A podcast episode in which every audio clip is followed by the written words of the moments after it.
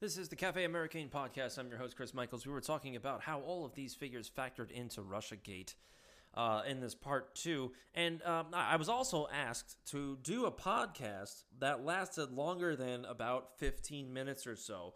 So the problem with that is, uh, well, essentially, the it doesn't upload all the way. I can only record so much before I have to uh, stop, and then otherwise it's too big to upload, and it just causes a great big problem. Uh, the other thing about Stefan Halper, who was the uh, a U.S. citizen living in the U.K. as a um, as somebody within the intelligentsia community, and also working with, uh, you know, I've got guttural er from dinner. Oh my god, this is awful. this is just terrible. Uh, so he is. Uh, he, he works in in intelligentsia and also within the ivory towers of Ivy League schools, and he has been contacted by the CIA and the FBI over decades. Um, uh, over decades. I mean, since Carter and, and Reagan. So it, it's very interesting to see this fatso paid out and within two days, we hear about how Trump's people were contacted by this POS, by this loaf. Uh, every time he has been, he's been paid over a million dollars since 2008, and every time, or 2012, I think, every time he has been paid, within two days of that payment, he makes some sort of push to get information from one of Trump's lower level people Carter Page, Papadopoulos, uh, Manafort, so on and so forth. This agenda that was put together by James Comey, John Brennan, the head of the CIA, Comey being the head of the FBI, and also you have to assume the head of the Department of Justice at the time, Loretta Lynch, and being that this is the head of all of these high level, uh, these directors of, of these agencies, they have to report to the White House. So yes, this probably does go to Barack Obama, who signed off on all of this, and sign, and also Hillary Clinton, which probably who probably knew about all of this. They are the ultimate people behind this operation. Haspel, uh, uh Halper, sorry, uh, Halper, the fat diplomat, didn't stop after the election was won. After the election, he decided his nickname was actually the Walrus. Uh, he decided to try to get a post within the State Department. So this person, this operation didn't stop even after Trump was elected. Even after Trump took office, Halper was still trying to infiltrate various organizations within Trump's White House. This is crazy. This is nuts. And this is all being done by Democrat operatives within these agencies. Now, here is another thing. Uh, Steve Hanke's blog, H A N K E, he wrote an interesting thing that it wasn't only Halper that tried to get into many facets of the Trump campaign. There were others trying to get in there. How does that factor in? Not all I mean, this is damaging, damaging stuff. Campaign aide Michael Caputo claims that there was another spy that was involved in all of this. And on the Ingraham angle, he told Laura Ingraham, I would assume, who's, you know, she's just nothing to write home about if you ask me, uh, that there were other operatives out there. Well, who are these other operatives? They're about to name them. But there are multiple agencies involved here, and the Democrats are the ones that decided to try and make this happen. Now, there has also been a warning on uh, from uh, we found out there are more emails and uh, you know almost every agency has an inspector general the inspector generals are there to make sure that their the respective agencies are following the intention of their vision or the intention of their goals without being icky and abusing all of their powers that they have available to them essentially being big brother there were some emails that have come to light between Comey and also none other than Andrew McCabe. Andrew McCabe being the deputy director of the FBI during all of this. And they are coordinating or did coordinate with CNN. hmm And they also had trigger words. So if Comey were to meet with Donald Trump, he would announce that he had a meeting with Donald Trump. CNN would take that announcement as a trigger to run a story that Comey had leaked to them. This is insane. You're talking about oh well, people. Uh, this is this is dastardly. If the Russians knew about all of this, this is you've got people leaking classified documents that are on Trump that are de- that are devised by trumped up arguments and loose, if not n- no evidence. It's all made up. It's made up. Senator Ron Johnson had a look at some of these emails. And he said hours before Comey briefed Trump, FBI Chief of Staff James Rybicki emailed staff that Comey, quote unquote, is coming into HQ briefly now for an update from the Sensitive Matter team. The Sensitive Matter team being the code word for the spies that were involved in infiltrating Trump's campaign just as the same officials dubbed Clinton email investigation mid year exam. Two days after the briefing, former FBI Director Andy McCabe, who earlier that year was fired, wrote an email to top FBI officials with the subject line Flood is coming. Now, how fucking stupid do you have to be to, to email people within the FBI using your FBI email handle. Things like, the flood is coming. How stupid do you have to be to think that all of this is going to be covered up? McCabe wrote an email. CNN is close to going forward with the sensitive story.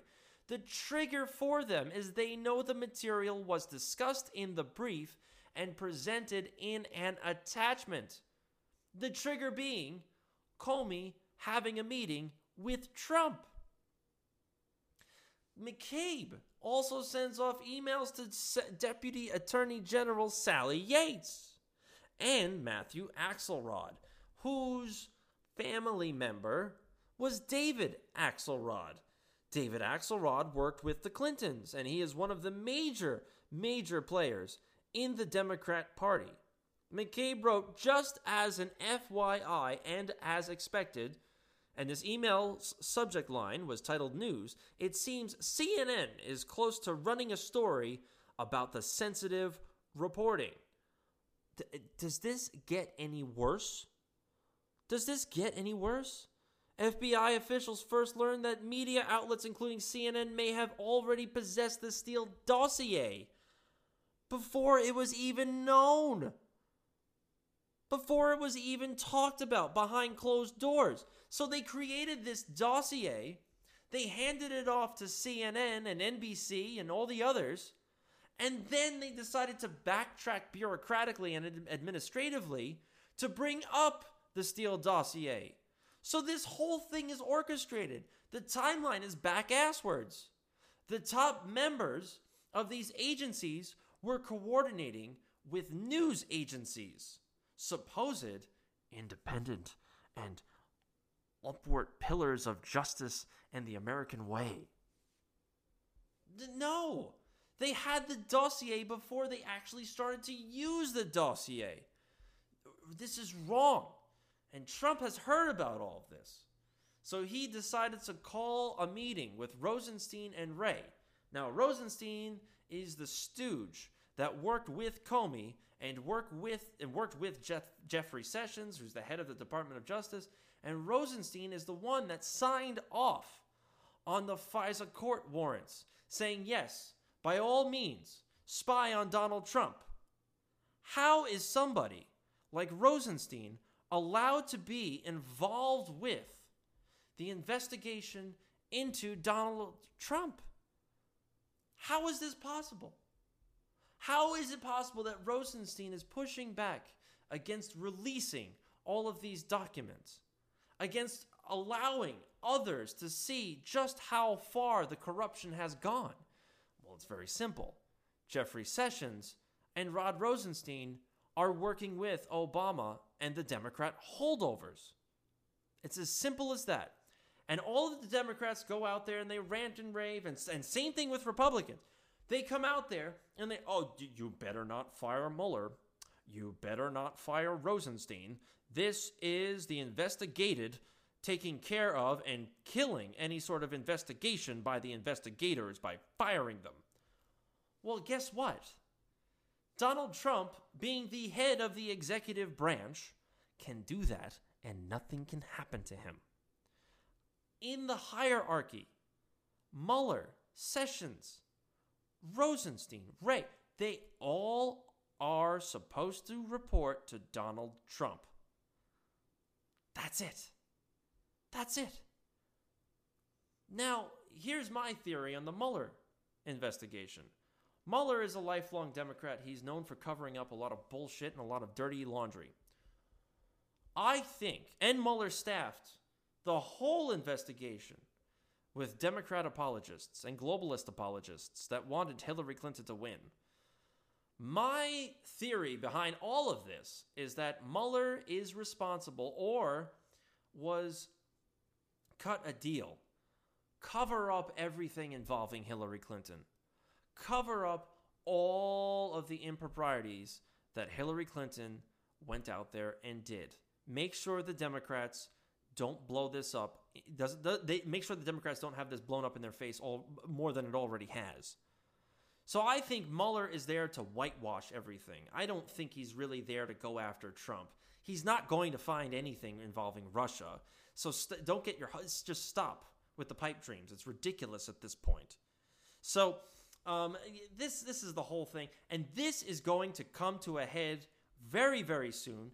There is an investigator uh, investigator uh, general's report that is coming out, and the Democrats are up in arms about this. You got Chuck Schumer. He oh my God, his his glasses are pushed so far down his nose that they're almost they're dangling off that thing and you got Nancy Pelosi, who's sitting there with that stupid hair and, and that that frosty skin of hers, and she's out there saying this is an outrage. We can't let Trump. Enough, enough of the bullshit. You people, you people who thought Hillary Clinton should win the election have brought the you've brought the world to the brink of another Cold War. Do you understand that? Now, it goes even deeper than this because we remember Mitt Romney way back when, almost 10 years ago, saying that Russia is going to be the next main enemy of the United States, not Al Qaeda. So, this whole push to attack Russia has been culminating for at least a decade. And so, if Hillary Clinton won, she was going to push for a war against Russia in the Ukraine, in Syria, and across the Middle East, across the world. But instead, it is now still the Democrat job to create a war environment with Russia. But they're doing it in a completely different fashion.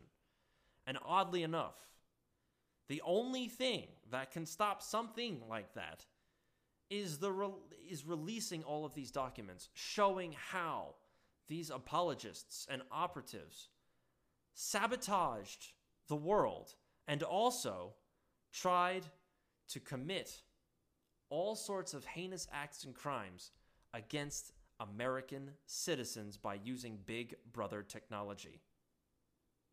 Exciting times we live in. This is the end of Cafe Americain tonight. I am shot, my voice is shot, and I have guttural er. Until next time, this is Chris Michaels.